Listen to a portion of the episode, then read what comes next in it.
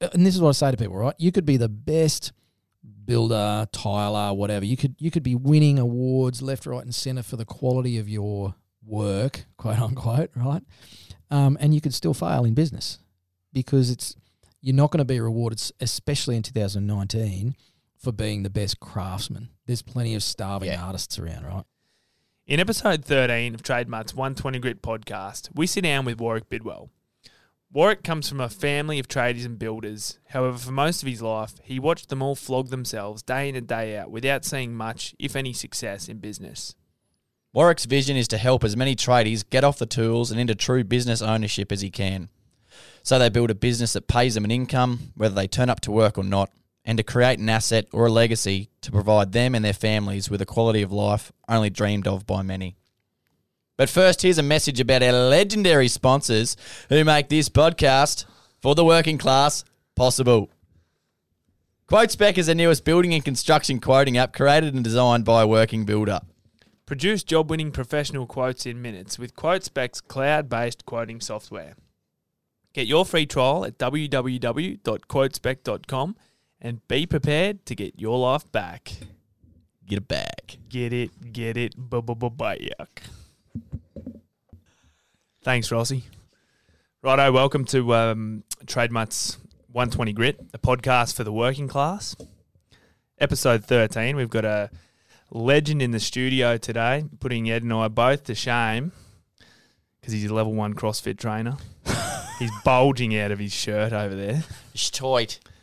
He's also the founder of Tradies in Business and is quite a well renowned podcaster himself. Welcome, Warwick Bidwell. Thanks, mate. That was very formal, actually. Yeah, it was a bit too Oh, formal, wasn't it? It It's the felt like I working was class talking to my podcast, mother. mate, was is uh, what everybody calls me, mate. Was. Yeah, Was- actually, we were the first people. Your podcast was the first podcast we were ever on. well, you can thank There my wife for that. Really? Yeah, she um, saw you guys online somewhere, I think, Instagram or something. I think you were fully clothed at the time, and uh, she said, "Oh, you should check out these these trademark guys. They're doing some stuff with like mental health and that."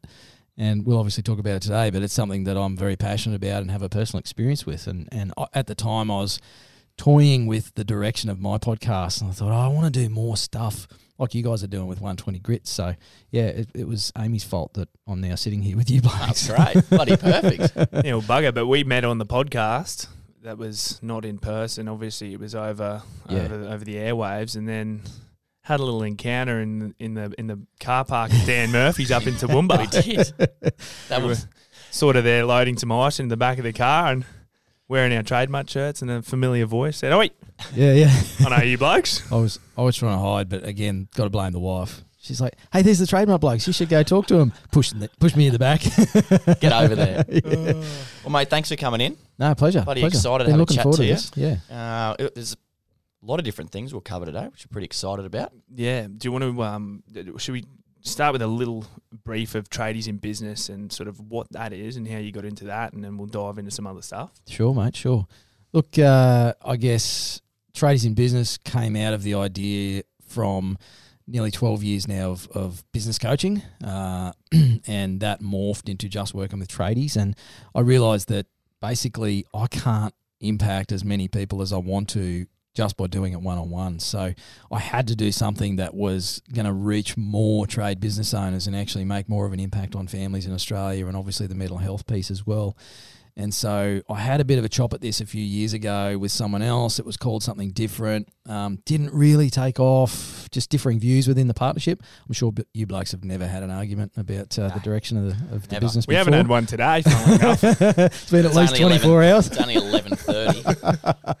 But uh, but yeah, tradies in business was even the name itself was like I was trying to come up with something cool, you know, like something marketingy and fancy, and then it was like, why don't just frigging call it what it is? It's about tradies in business, you know, because that Simples. it yeah exactly keep it simple. no guesswork. No.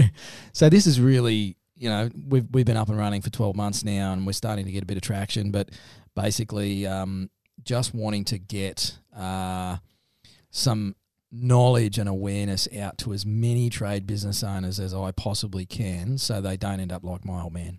Yeah. Um, and, and that's really what tradies in business is all about. It's it's it's getting tradies to be as good at the business piece as they are at their trade. That's that's. I mean, that's the tagline essentially. Yeah, right. Most so you definitely. mentioned your old man. So what's the what's the story there?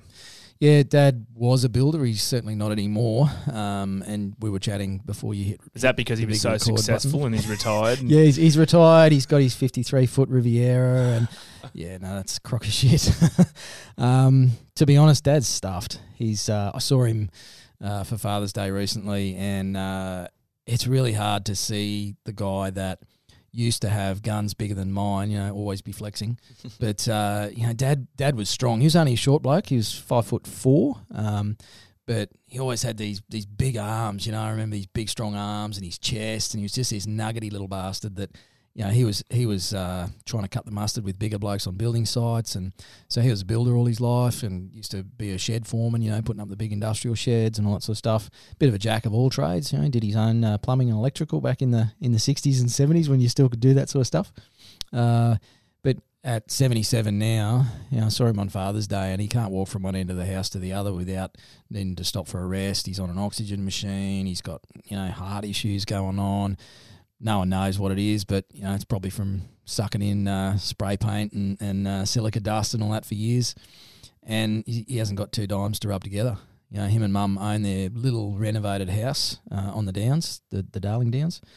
They've got a shitty old Commodore and they just I just sold their caravan for them because they needed the cash. No super, no life insurance, nothing, no savings, and um, that's it. He's they're just surviving on an age pension. So it's it's such a shit thing to see when I know he busted his ass his whole life in a quote unquote business, um, but never actually created a legacy. You know, he's he's not going to leave anything behind for me and my brother. It's just it's just all going to go with him. Yeah. So yeah, Yeah. that's uh, that's a big motivation for me with doing what I do with tradies in business and, and the work that I do with trade business owners is they're all sitting on this amazing opportunity. You know, it's like I see these guys and, and, and women in the trades now as well. You know, the trades used to be like a second rate option when I was at school. I wanted to go on the tools with my dad. I wanted to be a builder. I used to labour for him as a young bloke, apart from getting yelled at a whole lot. Um, what are you doing that for? I bloody told you about that. Uh, but I wanted to go on the tools and, and be a builder. Um, my grandfather was a builder. His grandfather was a builder. Uh, my uncles were all trades. Uh, my grandfather on the other side was a motor mechanic, which was my second choice. Hated school. Um, I got, well, they call it bullying now, but I got picked on a lot because I was I was a, a little fella. Didn't have the guns. I wasn't packing heat back then. But uh, but yeah, I hated school. Like I just I had no mates. I got picked on a hell of a lot.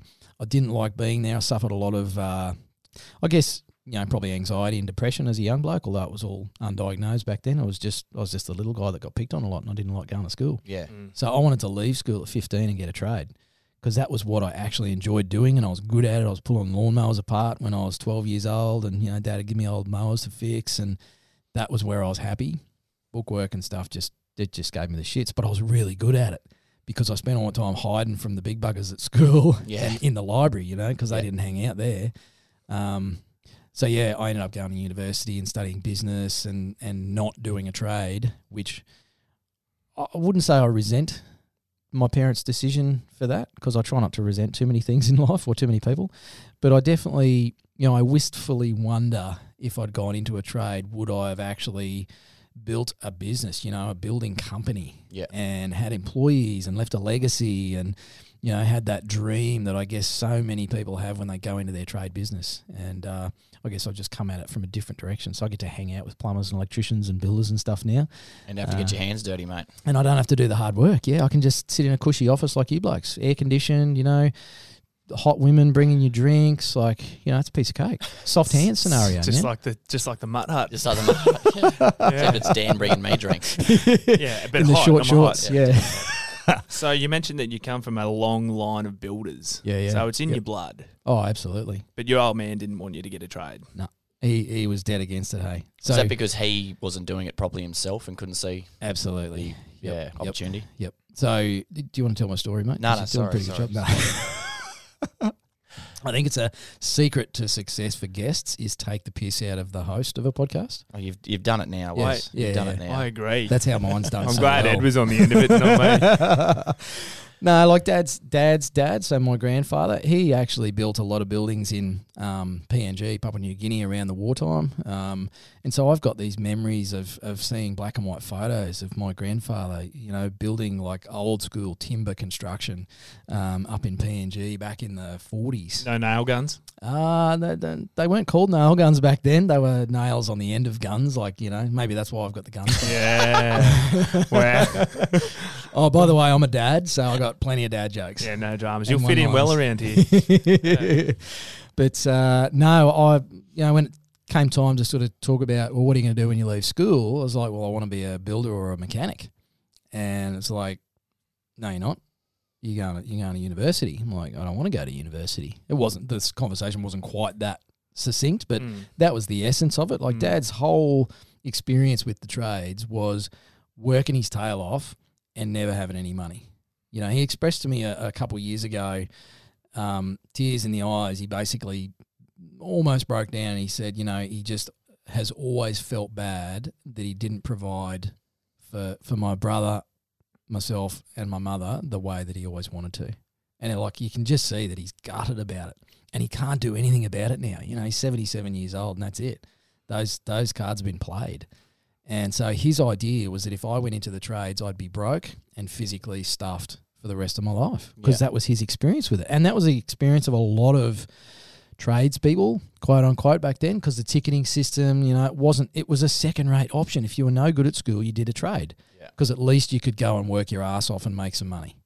And that's how he got into the trades in the first place. You know, he, he came from a pretty rough childhood, broken home, alcoholic father, seven brothers and sisters. You know, he was beaten and abused as a young bloke and kicked out of home when he was 15. And so what did he do? Went and worked with his hands because he was no good at schoolwork. Whereas I was the opposite. I was good at school. So he went, oh, here's the opportunity for my son. Here's his ticket out Yeah. you know. But by the time I went to university, trades were starting to actually be it's a profession. Oh yeah. You know, professional plumbers, professional sparkies, professional builders. I mean, it is a oh, they're an integral part of the whole system. and we're We all stuffed need 'em. without them. Yeah, yeah, yeah. And you can't hide behind now with marketing. Everything's on social media. You can't hide behind. You know, it's all you're out there. Your reputation's everything, and Totally. you need to be proud of your work because there's competition in business, and there's plenty of competition in the trades. That's for sure. Absolutely. And I was chatting to someone the other day. Doing a trade is now a first option. It's like it's the more sensible, more attractive option for a lot of people coming through school. And you, so this this guy actually said, "Oh, you know, if I if I don't get into a trade, I'll probably do a university as a fallback." and I was like, and here I was thinking university back in the, the was- early nineties was my ticket to freedom. I was going to get the cushy job and the big salary, and the reality was very very different to that. I couldn't agree with that more. And I think if I had my time again, I would do everything exactly the same. Getting a trade straight out of school was the best thing I ever did because not only was I learning a, powerful, you know, good skill at that time that will always be useful, but I learnt more about myself Mm. than than you know I, I ever could have otherwise. Because that life experience, going to work, getting up that same time every day, and turning up, working hard, it just instills a work ethic in you that is priceless and you can always go back. You can. You can fall back on a uni degree, right? Yeah. It's just, you go get an arts degree. yeah. You can't Yeah. get an apprenticeship, you know, when you when your body starts to fail, but you can always get a degree when you you know when, when things sort of break down. I guess. So. Yeah, totally. And it's it's hard. Like I've I've actually toyed with the idea over over the last sort of five years. I've had a few personal changes going in my life, and uh, I thought, you know what, maybe this is the time for me to go and do an apprenticeship.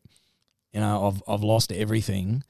It doesn't matter if I go back to making 30, 40 grand a year or something like that. Maybe now's the time for me to go and do an adult apprenticeship. And and one of the things that stopped me from doing that was actually thinking about the number of people that I wouldn't impact doing what I do now Yeah. and and actually you know even sitting on this podcast today just hopefully sharing a story that will touch someone but more than one person you know it might touch two or three people and to me that's that's what i am driven by in in business quote unquote Yeah, so, most definitely. That's awesome. So where'd you go to? Where, where, where'd you go to uni? So I uh, born in Canberra, um, six years old. Mum and dad packed up and moved to Queensland because dad's back was already starting to give him grief and his joints. And you know, back then they said, "Oh, it's the cold weather. You need to move to a warmer climate." So moved to this little tiny uh, backwater called the Sunshine Coast in Queensland back in 1979, and um, promptly set up shop on the two and a half acres that they'd bought uh, basically over the phone because there was no internet. Obviously, back then you couldn't just Google the block and have a look at uh, you know the street view. Wow. so you know, packed me and my brother up, moved to Queensland, set up a caravan, and Dad promptly went about getting work. Um, was doing labouring work for some local guys while building our house. Two and a half years we lived in a caravan. The bathroom was a garden shed, and uh, and I remember boiling the old Vicola urn, like it was a, the big like twenty liter stainless steel urn that you see at the bowls club where they get the hot water out of for cup for, for cups of tea. That was what we did to heat the water up for the bath for two and a half years, going to school locally. So yeah, grew up on the sunny coast. Um, did uni in Brisbane here, uh, good old Bris Vegas. Uh, studied business, majored in accounting. Boring as eh? and uh, came out of that and promptly went and got a job with a building supplies company because I wanted to be in the industry, Yeah, right? right. So went and worked for Monier Roof Tiles at that stage. Um, Okay. They got bought out by PGH and then CSR. So I did a couple of years um, with that company, and then um, hated accounting. And I was sick of Brisbane. Brisbane, back to the coast, chasing a bit of skirt, and uh, took a job as a sales rep to the building industry. So my mum literally cried when I when I rang her to say, "Oh, I've got this really good job. You know, I'm I'm going to be working as a sales rep, repping to the building industry." Thinking, you know, mum would be like, "Oh, great, you're in the industry again." You know, she's like, "Oh my gosh, you're walking away from your career as an accountant." I'm like, "Yeah, that's the point. I freaking hate it." Yeah, yeah, yeah. How funny. Yeah, yeah. So, uh, so yeah, did that for nearly six years actually, um, all around Queensland. You know, talking to builders and developers and putting white goods into houses and stuff for them. So that was kind of cool. And then fell into financial planning, back to the books, more study. Um, took over a firm, so I was in financial planning for about seven or eight years, working with a lot of small business owners, mums and dads, helping them with their debts and all that sort of stuff. And it was 2007, so just before the GFC. Um, I was sick of the planning. I was working my butt off in a business where I was doing most of the work and getting paid the least amount of money, right? And uh, I actually I got a business coach in to help us out, myself and my business partner, and saw what he was doing. Was like, oh shit, this is how I'm going to actually help people, right? Is like I got all these families that are trying to pay off their mortgage and, and do all this stuff, and they just got no cash. And a lot of them were tradies back then. Sunny Coast was a lot of tradespeople. And uh, it's like, why don't you just draw more out of your business, mate? It's like, Warwick, I can't. Like, I can't just pay myself more. There's no money in the bank. I'm like, what's wrong with you, man? So, yeah, the solution to me was like, that's it. I'm going to sell out. I'm going to be a business coach. And that was nearly 12 years ago now. Yeah, Um, wow. And most of my clients have been tradespeople because that's what I do, right? My weekends are doing what tradies do. And, you know, I just, they were most of my mates, like most of my clients were tradies. So, yeah, that was when I decided it's like, you know what? I'm just going to work with tradies. It's it's my heritage. It's like It's you in said, your Dan, blood. it's in my blood, mate. in your Like, blood. if I can't swing a hammer or, or twirl a screwdriver, then at least I'm going to hang out with people that do. Yeah, And if, and if it all goes to shit, you can always start a secondhand lawnmower business by the sounds of it. I'll just fix old lawnmowers. Well, funnily enough, my grandfather did that because he was a motor mechanic in Sydney for, for half of his life and uh, retired to Port Macquarie down in New South Wales there. And I remember him actually for cash because he was a bit of a unit. Like he'd, he'd uh, he didn't mind. Uh, what should we say? Just um, helping some goods change hands for cash here and there that may not have been his.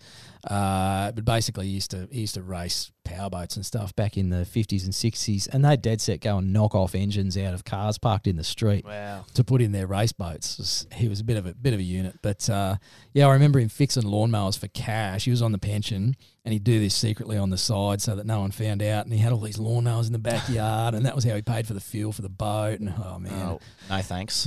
Yeah, good. so you you live on the Sunshine Coast, and you were married at the time. Yeah, I got uh, I got married at twenty nine ish, I think. The second time, we won't talk about that. First one didn't last very long, um, but that was like my first one was sort of where my my personal experience with mental health and and suicide um, sort of started was as a young bloke at twenty four. Uh, but yeah, remarried uh, at about twenty yeah eight, 29 years of age, something like that, and uh, yeah, lived happily on the sunny coast there for a whole bunch of years up in the Noosa area, and you know got myself the big acreage property and all that sort of stuff. So life was pretty good. Loving the coaching thing, you know, making good money, working with a lot of people, a lot of tradespeople. Um, and then yeah, things took a bit of a left hand turn uh, a few years ago for me. So uh, been a bit of a, a reinvention of myself personally. Yeah, right. So you're up there, obviously doing business coaching, but as we know, any type of coaching, whether it's for business or, or otherwise, it's far more than just about your business or your sport or whatever. It's this you're managing personalities and life has a whole lot of different sort of components that Mm. all come together and Mm. impact your business and all that sort of stuff. So you're sort of seeing a lot of colourful different types of people coming through, aren't you? Oh yeah, and you know people think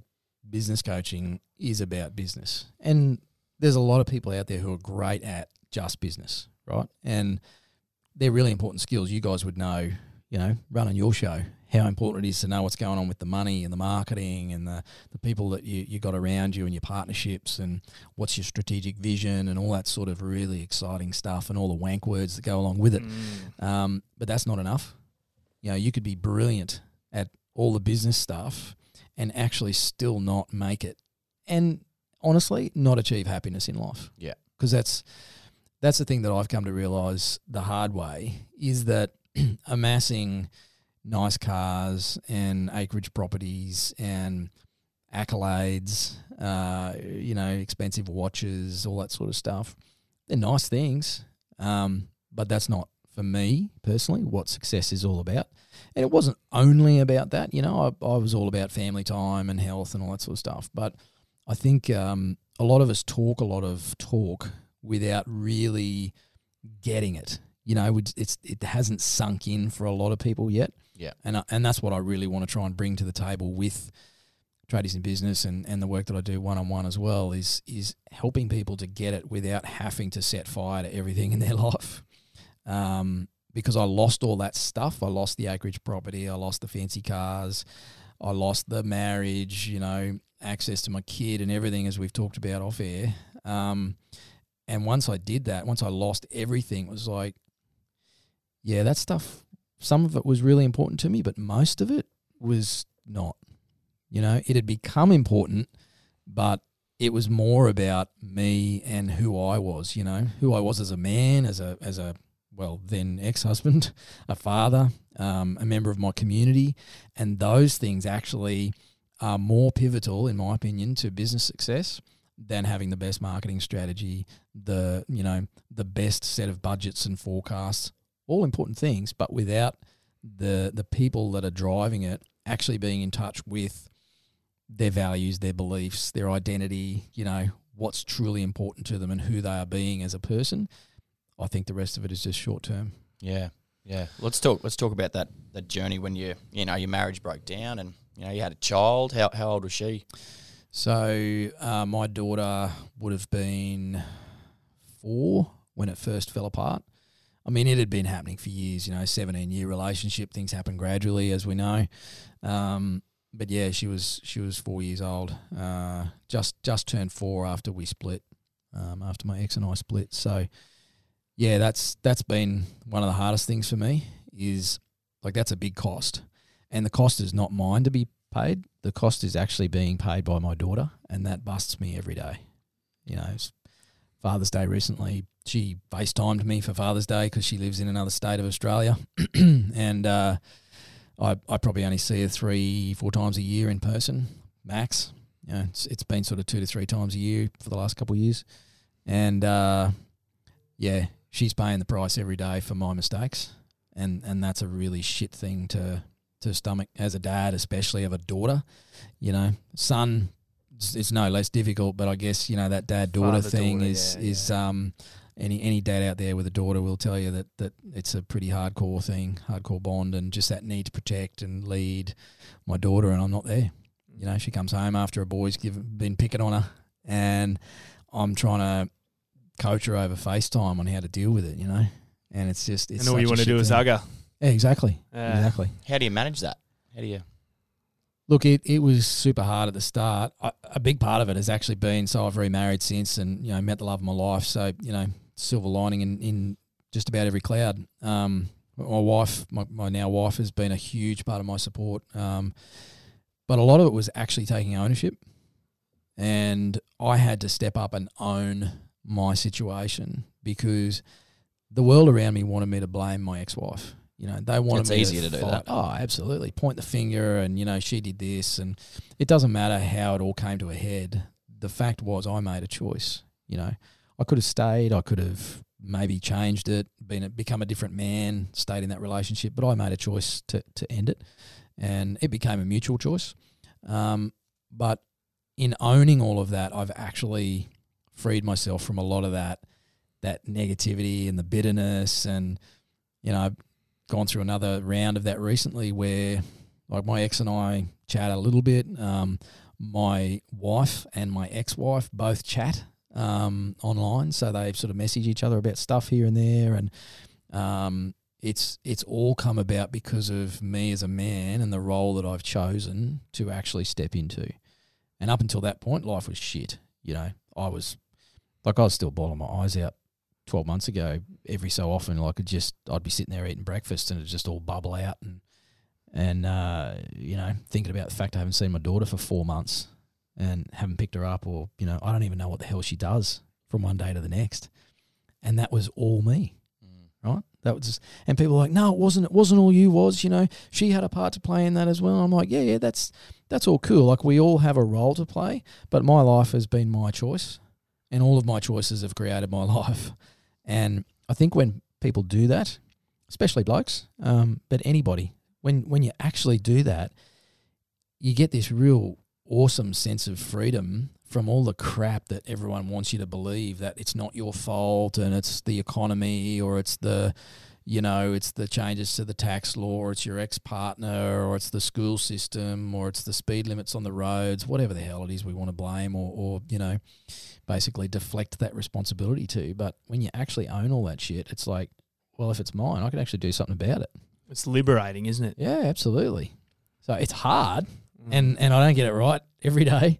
You know, still got a bit of a leaky face the other day because you know Father's Day and not seeing my kid and all that sort of stuff. But naturally, you know, by and large, it's like, well, you know what?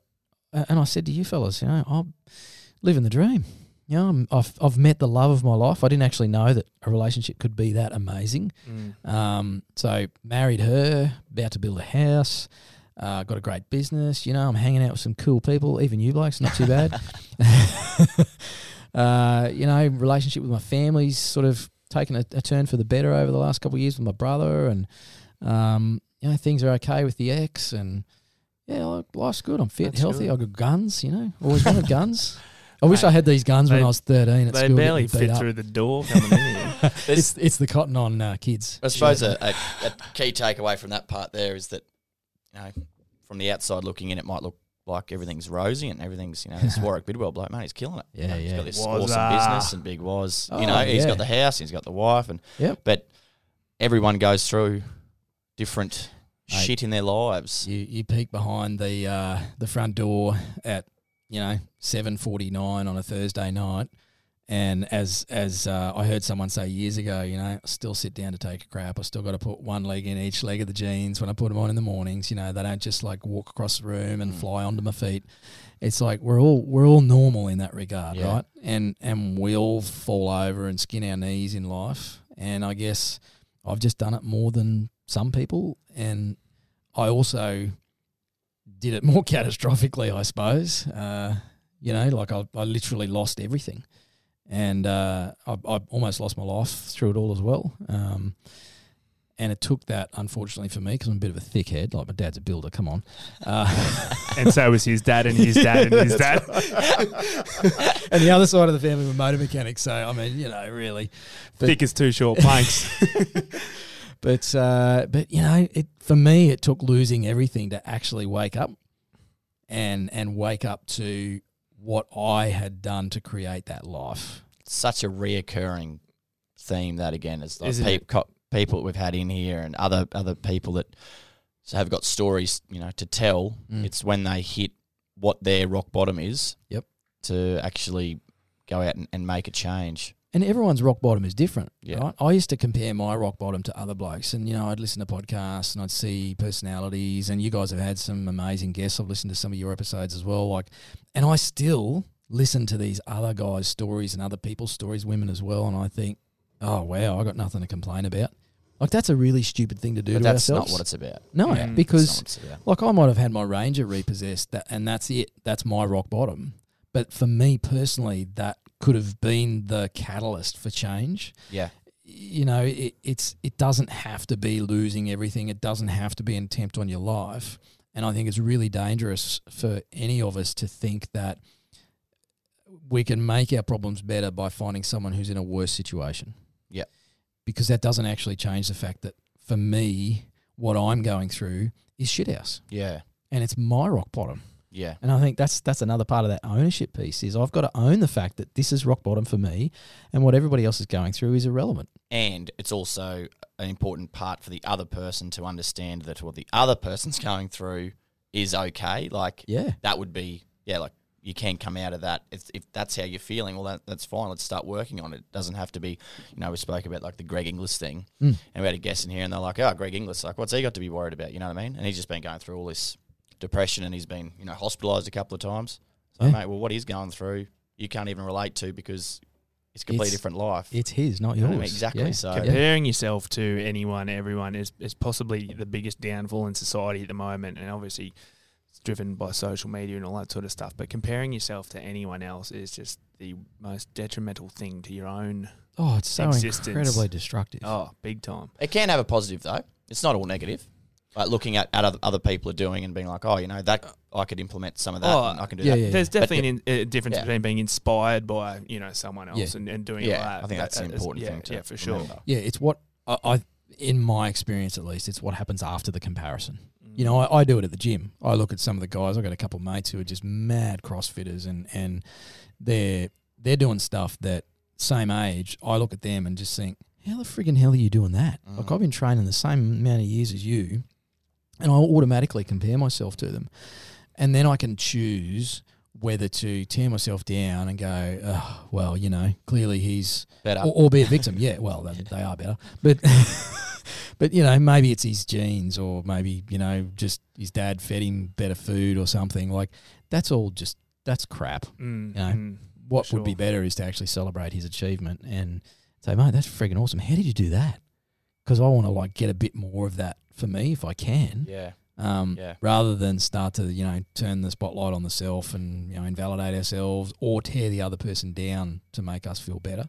I think that's the other danger and and a bit of the Aussie way with the piss take all the time. You know, there's a bit of that tear the other bloke down that's doing better, and Oh, big That's- time. I Oh, think it's an easy, slippery easy slope. again, easy, easy road to take.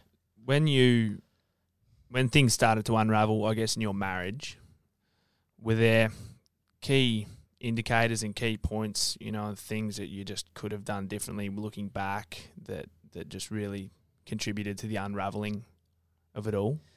Yeah, there's there's uh, there's one word that's really stuck with me through all of it. So when when my ex and I um, basically, I'll say decided to separate, um, the events were, were pretty ordinary the way it came about, but you know it, it was the catalyst. Um, and she said something to me through you know the ensuing weeks are pretty wild. Like you know I've got a a beautiful house on 10 acres in the Noosa hinterland. I've got a daughter, I've got a business, I've got a public profile.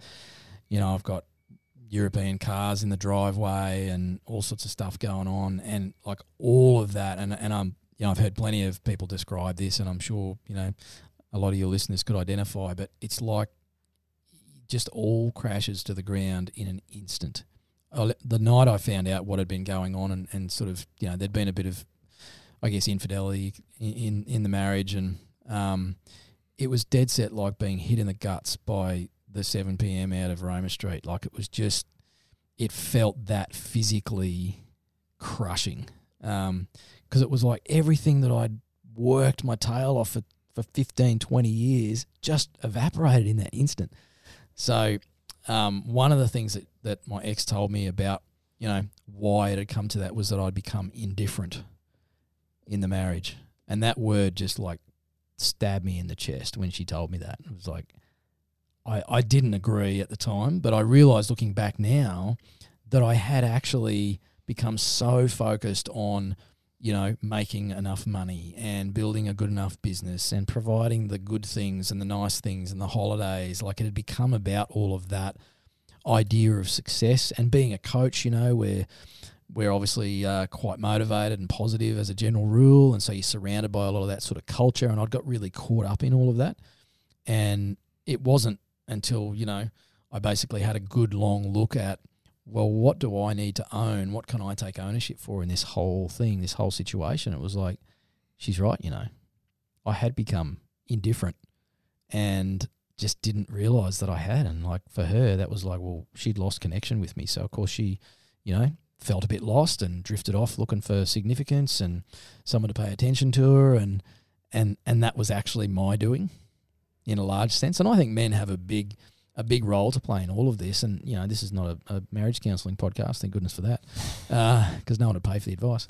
But, uh, but I think men, men have a lot to, to answer for in terms of where some of these things end up. You know, I, I think yeah, there's you know equal opportunity and equal rights and all that sort of stuff. But men are leaders. We're, we're meant to be leaders. We were born to be leaders. It's it's part of our DNA. It's wired into us. And to sit back and try and do this whole you know equal thing and halvesies thing, and I'll probably piss a bunch of people off in saying this, but you know, I wasn't leading my family well enough. I wasn't being strong enough. I, I wasn't being decisive enough. And so, you know, my ex was carrying the can with some of that stuff, and I think it just wore her down. Yeah. Um, and yeah, it, that was probably the big thing, mate. It's easy to make excuses. Absolutely. Yeah. Yeah. I know that's that's a reoccurring thing in I know a lot of uh, you know, families that have been divorced or relationship, relationships that are broken down and it's yeah, a reoccurring thing that it's these are all the reasons why, but it was you know it wasn't anything to do with me. I had nothing to do with it. You know, Yeah. like that bitch. Well, that's so often the bl- it's- yeah, so often the blinkers are on, and even just hearing what you were saying about your old man running his business twelve hours a day or whatever longer to keep providing for the family, keep the roof over his head, flogging himself senseless, Mm. thinking that he is doing the right thing That's right. to, to, to you know to be the best provider, the best leader that he can be. But he's missing the mark, and that to him was the most important thing. And then maybe by the sounds of it, you were you know in a similar vein, w- you know, with with what so focused on the business side of things that you know for the Mm. same reasons to provide, to keep the roof over the head, and to do everything that you think is the right thing to do to build a loving family, and it's not enough. mm, And it's it's a story we tell ourselves, and I see this probably. Look, I see it with with anybody in life. A lot of business people tell themselves this story. It's this narrative that runs in their head, and it's it's sadly really prevalent with trades and trade business owners. Is that unless I'm working hard, I'm not of value. I have to be working Yeah, hard but what is to be of hard? value. Exactly, but uh, and I think where that got misapplied for me was working hard was about how much time mm. Generally Oh, I put into it. And I see so many people just doing shit for the sake of doing shit. it's like why why are you spending hours on that? Like, Yeah. you know, trying to work out the right hashtag for your for your Instagram feed. It's like how is that even important when you've got a missus at home waiting to see you? It's Yeah. like, oh well, you know, I gotta I gotta put the work in to get the results. Like, no, you don't. You you've got to put the work in, but you don't have to put the time in that a lot of people put into their businesses. yeah. And when you say yes to that, you're saying no to something else. And, you know, in me saying yes to a whole bunch of time in my business and going away for, for conferences and, you know, networking events at night and all that sort of stuff, I was saying no to connection with my ex. that you gives know? you an excuse though. Absolutely. And that's why a It's lot of people do it. It's just like, oh well, no, I have to do this. So, well, no, you don't. Totally. And it's just a bullshit story we tell ourselves. Yeah. You know, my dad thought that by working harder, he'd actually get more for us as a family. And the reality was, like, he probably would end up with the same amount of money anyway. And what we really wanted to hang out with our dad, you know. You wanted, you wanted him. I wanted him yeah. to teach me how to ride a motorbike, but That never happened. that yeah. never happened, right? Well, let, let's chat about some of the reoccurring things that you see through your business. So, like you work obviously with a lot of tradies, and Mm. majority of our audience is tradies. What is coming through the door? What's the main problem that you know early stage and like small business owners out there have? What are they coming to you with? I think the early stage diagnosis, mate, is uh, an addiction to uh, working harder, as, as we've just talked about, and and this idea that business has to be hard. Like growing a business, being successful, it's hard. It's a challenge. Um, you know, it takes a long time. You got to do, you know, if you do 40 hours a week, well, 60 is better. Um, and that's going to get me there. Uh, that's that's one of the I think really dangerous approaches to business. Um, but some of the most common things is just people working their guts out, you know, 50, 60, 70 hours a week. I had a young bloke a while back working over 70 hours a week. So he's on the tools full time, doing a, you know, a What? 40, 50 hour week on the tools. And then either side of that, bracketing the day, is paperwork and bookings and, you know, trying to follow up quotes and doing quotes, you know, doing drawings, all sorts of stuff. And that's five, six days a week. And, you know, it's it's just this uh, oh, I don't know. I, I don't want to be too critical of everybody, but uh, and, and look, I've learned this the hard way as well. But it but it's just the idea that more is better and more is not better. Um, the other thing is is just not learning more about business. You know, it's it's not actually that complicated, right? You guys have probably figured that out. Money in, money out. Um, you got to do things that bring the money in, and then you got to limit the things that make the money go out. Yeah. Um, business itself is a simple formula, and we teach our our members and our followers, you know, some of the simple side of business. I think it's actually be, been made really complicated by a lot of people, um, particularly in the trades. It's like, and this is what I say to people, right? You could be the best builder, tiler, whatever. You could you could be winning awards left, right, and center for the quality of your work, quote unquote, right? Um, and you could still fail in business because it's you're not going to be rewarded, especially in 2019, for being the best craftsman. There's plenty of starving Yeah. artists around, right? Um, you've got to be good at all of it. And in actual fact, with trades being such a fantastic first option for so many people, you know, there's a lot of talk in this country about the skills shortage, but I see a lot of skilled trades out there. It's probably easier to employ a tradesperson these days than it is to find someone to work in your office Yeah. because there's so many people doing trades that there's a there's a fairly big pool of talent. Do you, do you think that tradies are harder to upskill in the business side of things? Because you know, obviously, the journey to become a builder, you do your trade, you come Yeah. through, and then you're all you know whiz bang. I can do everything on the tools now. I'm signed off. Yep. Now I want to start my own business. You know, when I did my mature age apprenticeship, there was no business coaching at all. Mm. You know, you just get to the end and you're signed off, and you're like, sweet, away you go. And I know a lot of people like that we've worked with, again, really good chippies, but they didn't want to upskill in the actual business side, Mm. and it just destroys them in the long run because they're not not profitable. How many people Yeah. do you tell, oh, this is what I do, and Blake's like, don't need that, mate. Too many, mate. Too many. Too many. I, I think too many trade business owners or tradies are. I don't. I don't know if they're scared to learn about it, or if they've convinced themselves that they can't learn about it. The number of times I've heard over the years of, "Oh, was I'm just no good with numbers." I'm mate." just a dumb tradie, mate. exactly. I'm just a Yeah. chippy. I'm just a tiler. I'm just a dumb mechanic. And it's Why like, is that? I, I I challenged them on that. It's like, where did you get that shit from? What's just a dumb mechanic? Where? Why is that? I don't know. Maybe it's a society thing. Um, maybe it's just the people that are attracted to the trades are still, you know, maybe university wasn't the option for them. And while I talk about here, you know, the beautiful uh, unicorn farts and everything about trades being the first option, I think the reality is still, and you've only got to look at the media, right? At at the tradie bashing, to use a wank word, but tradies are seen as this um, other part of of business, you know, this other part of society almost, and it's shit house. I got really fired up the other day. I stopped at the servo to fill up with fuel, and I see the marketing, you know, Tradie Tuesdays, and it's a picture of a friggin' sausage roll and a, a coke, and it's all shit food. And I, and I sat there, I took a photo of it, and I was going to jump on Instagram and have a big rant, as Woz tends to do, and uh, and I thought this is bullshit. Like tradies, just because you're a tradie doesn't mean you eat shit. Like plenty of accountants eat shit. Mm. I did for years, and I was going to have this big rant, and then out of the survey comes two blokes in high vis with sausage rolls and and You ice breaks. bastards. Yeah, yeah. It was like, marketing. damn it, I can't, I can't do that now. But Yeah. yeah. it's like there's there's this sort of undercurrent of tradies are, you know, they drink more, they're they're more likely to get in fights, they eat shit. Like it's just a really crappy. But they um, fall into that persona. They fall into that quite easily. That whole marketing side, like most people do. Sure, I think yeah. that's yeah, it is that reoccurring theme. But it's interesting. Like, how are you breaking through to to blokes so to say, look, this is you know, you guys need to upskill in this this side of your business because I could you could be working, you know, like you're saying, seventy hours a week. Mm. I can you can be working forty and making the same money. Exactly. How do you? I, I think a lot of it is actually getting them to become aware of what they're doing, and and it, it's the old story about you don't know what you don't know, and th- and that's where tradies in business So was born. get Get out there and and find find out out. what you don't know. But you know what? I used to, I used to, I've spent a lot of money over the years, hundreds of thousands of dollars on my own sort of, you know, non-university education, which has actually been much more useful than the three years I did at, at uni learning about business and accounting, which didn't teach me shit, by the way. Because you don't have something to implement it into.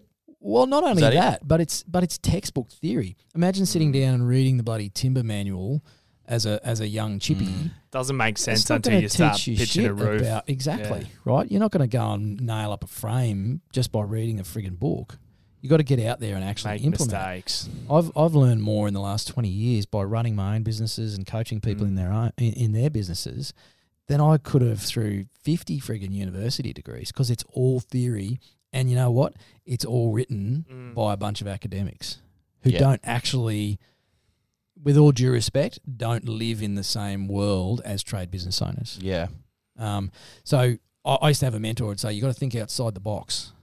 And I'm like, how do I think outside the box when I'm in the in box? I live in the box. Mm. like I can't just think outside the box.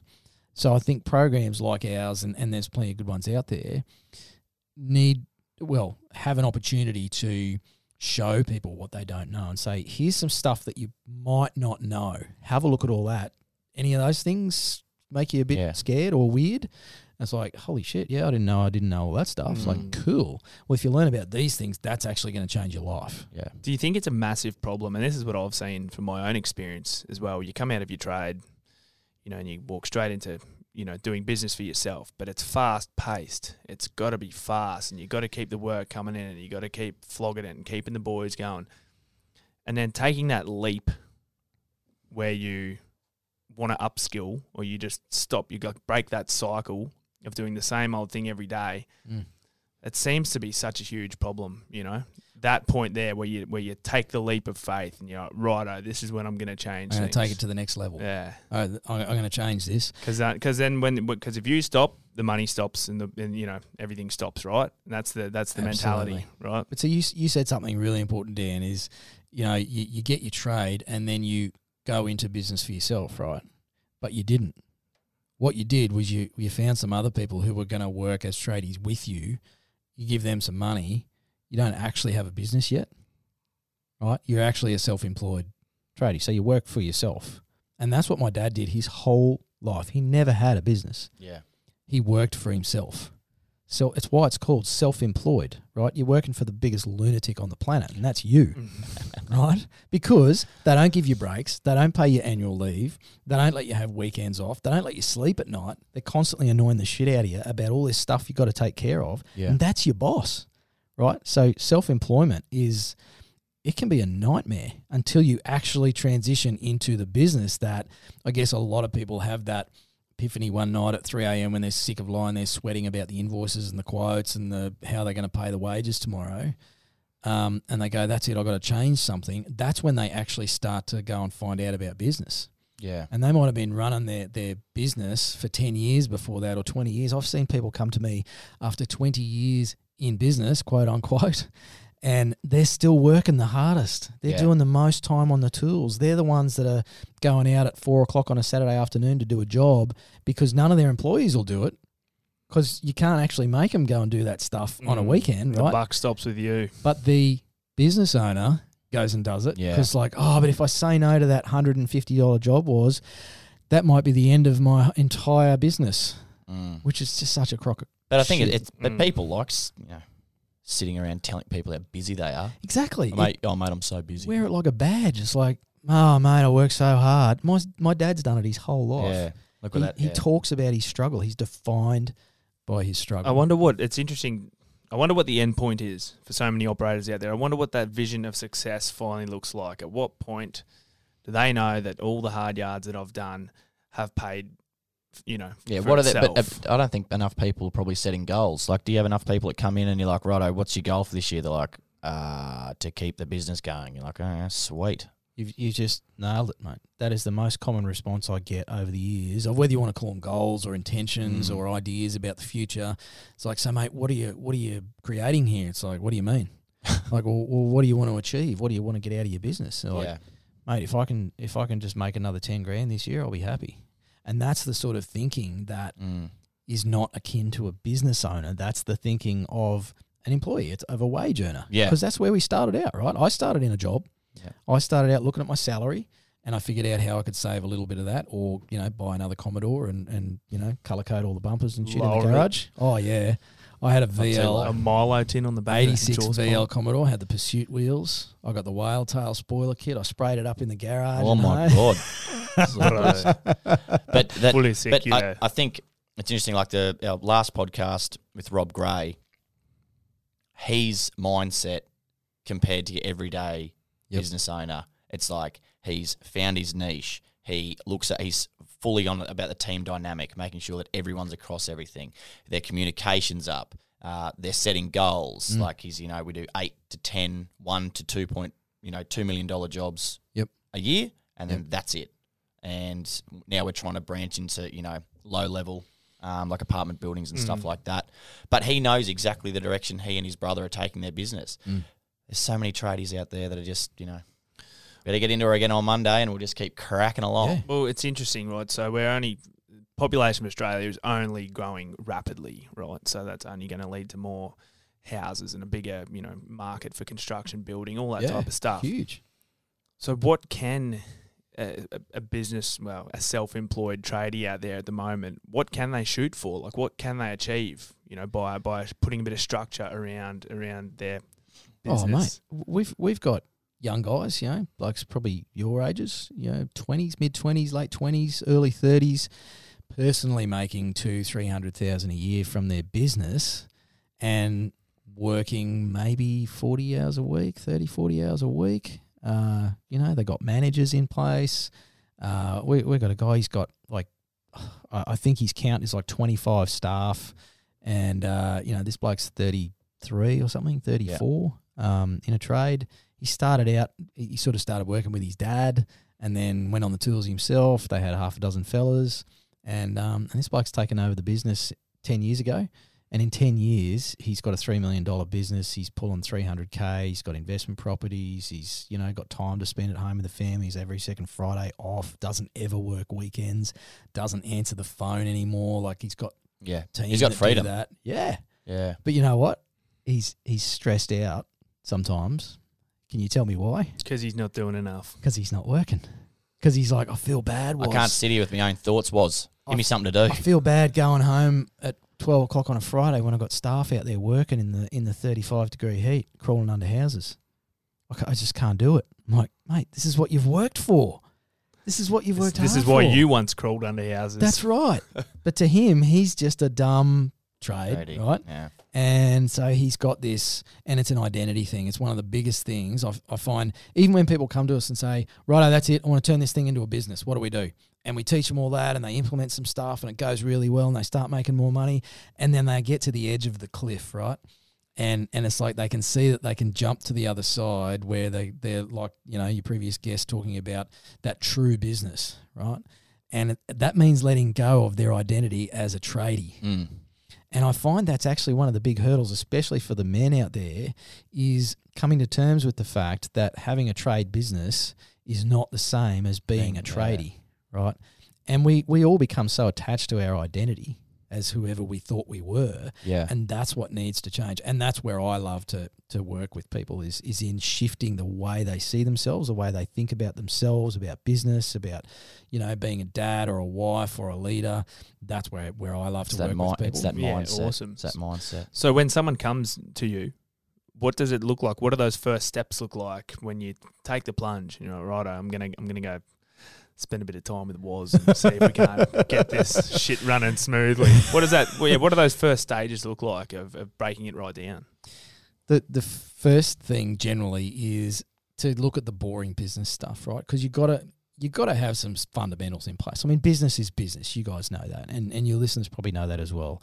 You know, you got to look be, look at your cash flow and marketing and systems and your recruitment and you know what you're doing with your staff, culture, and all that sort of stuff.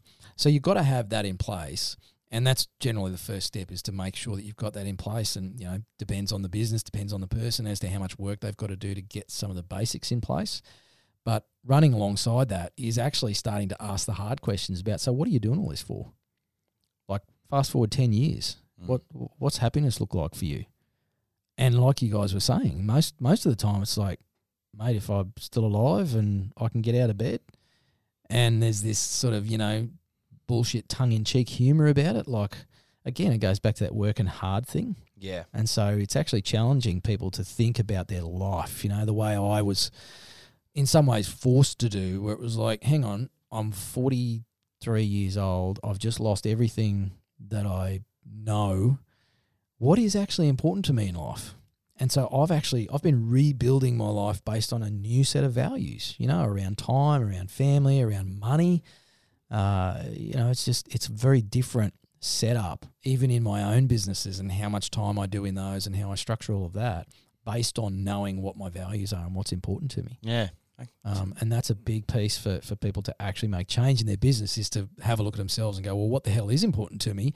Does this business actually support that? Yeah. D- Is this direction supporting that? Or do I need to do something differently? How often do you see tradies that are in business that have financially stress themselves out with the credit card and the debts, but they hate being a tradie and they can't go do anything else? Do you see that? Is that often? Paint themselves into a corner, yeah.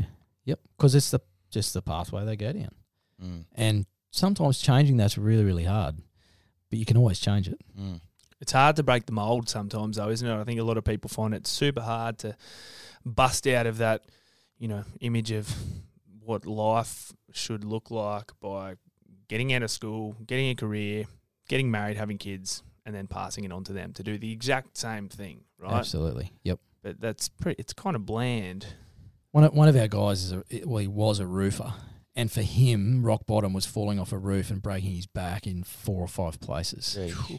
and that was his catalyst. He was okay, luckily, you know, still getting around, fine, no wheelchair or anything else, but that was enough of a wake up call for him to go. Stuff I, I can't keep doing this shit. Yeah. I got you know two or three kids, whatever he's got, and a wife, and and so for him, he actually then learned about business. Yeah. You know, he went and actually invested time in his own education about. So, what's this cash flow thing everyone talks about? And and Yeah. what about collecting money from people? Yeah, yeah, yeah. Profit margins. So Yeah. so true though. But isn't it funny? You can listen to every podcast in the world, and that's all great. No, We no, can- just listen to this one. you can talk. just listen to this one. and mine. Mine was yeah. it, sorry. You can listen to 120 grit and you can listen to Tradies in Business till the cows come home. But sometimes it's not until you have that life changing moment or that, you know, a bit of trauma or something that just like snaps you Yeah, but out they of need it. that. They, they need that little push, and yeah, exactly. Yeah. Yeah, and it's, like- it's not no matter how much you listen to it, it Oh, doesn't. and that's that's the reality of, Mm. of the whole thing, isn't it? Like Yeah. it's it's, It starts with a choice. Lead a horse to water. Absolutely. And and I think, you know, something I want to do is lead more horses to water so that they've got the choice. Yeah. And and they can see that there is an option. Yeah. Whereas a lot of people out there just go, Yeah, but this is it. Mm. This is as good as it gets. That was my dad, you know. Being a tradie, Warwick, you're gonna be physically wrecked and broke. So you're going to university. Don't do this. Was Exactly. what would you what would you say? It would, it would something that every trade business out there can implement now that will instantly help them. Like, what is the first one easy thing to just look at this or start working on this? I reckon the biggest thing is for them to start looking at their numbers, measuring everything and looking at their numbers. I know that's the boring part that, that I just said before, you know, the boring stuff, that's that's not the most important piece. But in terms of starting that realization that, geez, I don't know what I don't know about a whole bunch of stuff here is instead, and I'm not, not, not talking the bank account, right? Looking at the bank balance at the end of every day to see if you can pay the bills tomorrow that ain't looking at your numbers. Yeah. Right? I'm talking margins on jobs. I'm talking all of your overheads compared to a budget. Uh, your cash flow forecast for the next 30 days, uh, how old all of your debtors' payments are, you know, your accounts receivable. It's like how overdue are all of those, and how much have you actually got sitting out there that people owe you? How much work have you got in the pipeline as far as dollars signed up on quotes, like actually drilling into all of those numbers because that's the one thing they do teach you at university and through accounting is the language of business. And the language of business and knowing whether your business is doing well is numbers. Yeah. And you can sit there and tell me you're a dumb plumber or a dumb spray painter or whatever, and you're just no good with numbers. And you know what? That's going to be your lot in life. Yeah. Until you choose to actually, you know, put that shit to bed and go, you know what? I suck at numbers, so I'm going to go learn about numbers. Right? I bought a mountain bike recently. I suck at mountain biking. so guess what I've been doing? YouTube videos on how to ride a freaking mountain bike. Yeah. You Right? just bloody pedal the pedals was. No, You you are going get on down a hill. You just bloody hang on for dear life. Just go faster, was you'll be fine. Mate, that's yeah, it's awesome. And I think there's And- probably a lot of tradie businesses out there who are. I mean, yeah, from my yeah my experience as a tradie or self-employed, you know, trying to be a business owner, you are stuck in between suppliers, clients, all these Oh, sorts of things, hard, and you're dealing with high numbers, Yeah, big numbers. Materials are expensive. Invoices are expensive as well, you know, and you're all on 30 day accounts and all that sort of stuff, and Yep, yep. waiting for payments and all of those kinds of things. And uh, you, it's not just dependent on you sometimes, is it? You know, you're, you're, you're relying on other people to Mate, pay There's a lot of zeros flying around. A lot of, yeah, a lot of moving parts. and a lot of responsibility and risk these days. I mean, we've Mm. got had some really good changes across industries with safety, with compliance. Um, you know, we've got some funky stuff going on here in Queensland with uh, particular industry commission. Um, you know, in the spotlight a fair bit.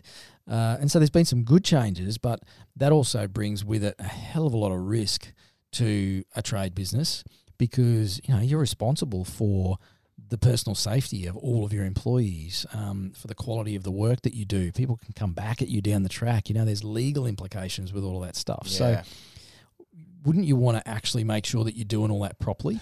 Like, you wouldn't just jump in a friggin' Cessna and go, "Yeah, I, I watched a few YouTube videos on how to fly a plane. I reckon I'll have a crack at this." Like, that's what a lot of tradies are doing with their businesses.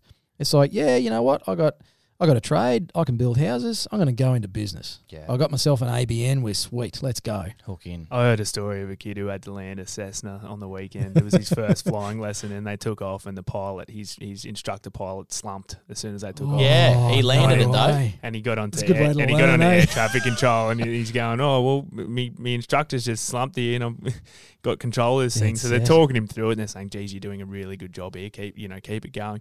And he goes back to the radio control. He says, "Yeah, well, you know, my instructor did say I was the best, you know, student that he's had so far. This is his first lesson. What a what a what a goer." What a Um, unit. What I was going to say before that Cessna, Yeah, that was a good story, mate. mate. Yeah, uh, thanks. You can edit I've got plenty more. It's a good Um, analogy. I like analogies. I think what what is becomes bleedingly obvious is that this stuff that we're talking about here around structuring businesses and you know establishing everything needs to be done straight away, immediately. Like Yep. when you are just getting into it, if you, you can start start, right, Yeah. if you can start right, set the foundations and establish everything, you know, in a scalable fashion. Well, Build it like you build a house, mate. well then, yeah, start with your foundations. You, you don't. Analogies. Yeah. Pull some string lights. Come on, mate. You're going to have to catch flick up. it out. But that's the thing, right? You do a building apprenticeship. They don't just stick you on a you know a million dollar build in Tenerife as your first project. It's like there you go, man. Good way to learn. Just Yeah, jump hook straight in. in. Here's the plans. and that's and that's how so many people start their business. Like, you know what? I'm just going to have a chop at it. Now, I'm all for having a go, and I think one of the best ways to learn is to actually have a go. And I think a lot of us have, have sort of lost a bit of that Aussie, just get in and have a go, mate. And I think that's a really good way to learn. But geez, you'd want to do it after having watched a few risks. YouTube videos first, yeah, right? yeah, yeah, yeah. Exactly. YouTube. How do I start business? How to pitch a do I- roof. yeah, yeah, I- yeah. Well, there's probably some content out there. and Maybe I need to get on YouTube, mate. Mate. Oh, you can learn anything on YouTube these days. Always be flexing. Love it. Well, it's been great. Was what would you be? What would be your first tip to anyone out there that wants to start their own business? Well, apart from going to tradies in business, uh, I- I think um, figure out what you don't know about business first, which is hard. You know, that's like thinking outside the box or outside the square. But go talk to some people in business, and you know, talk to some of the other tradies, the, the subbies, or you know, someone you know that's that's been in it for a while, or Yeah, um, you know, made a meal of it, whatever. But just go say to them, "What do you wish you knew?" Yeah. and you know, Bloody oath. Well, that quote we heard the other day. Success that leads success leads clues. clues. absolutely. I knew he was going to whip that. I love it. I love it. Success He had leads that one clues. written down there. He's been going to be busting that out for the There last we go. hour. Yeah. Chick. Awesome. Awesome. Well, mate, uh, been a great chat. If anyone out there listening wants to get on to you to, to chat a little further, find out about you know what you do, although we know what you do now. Yeah, how, yeah. Can, how can we how can we find you? Look, easiest way is go to Tradies in Business. So tradiesinbusiness.com.au. Um, we've got a, a growing group on Facebook, which is wicked. There's some amazing trade business owners in there. Some of our clients as well in there sharing their knowledge. So if you go to the groups and, and find the Tradies in Business group, um, but we're all over social media as Tradies in Business. So pretty much anywhere you'll see me and my guns um, just hanging out. Cool, mate. I shouldn't have mentioned that at the start, should I? You're not the first it. person, mate. Oh, was. Love it, mate. Appreciate your time. And, Thanks, uh, mate, keep in touch. We'll, we'll catch you again soon. Dan Good on you, Murphy's was. in Toowoomba. Yeah. do. See you in the car park. yeah, we'll do a deal in the car park. Ooh, Thanks, sounds mate. good. Thanks, mate. Righto, See ya. boys. All right. You've been listening to TradeMutt's 120 Grit podcast. To watch it online, head to www.trademutt.com or you can check us out on Facebook and Instagram using the handle at TradeMutt. Thanks for listening.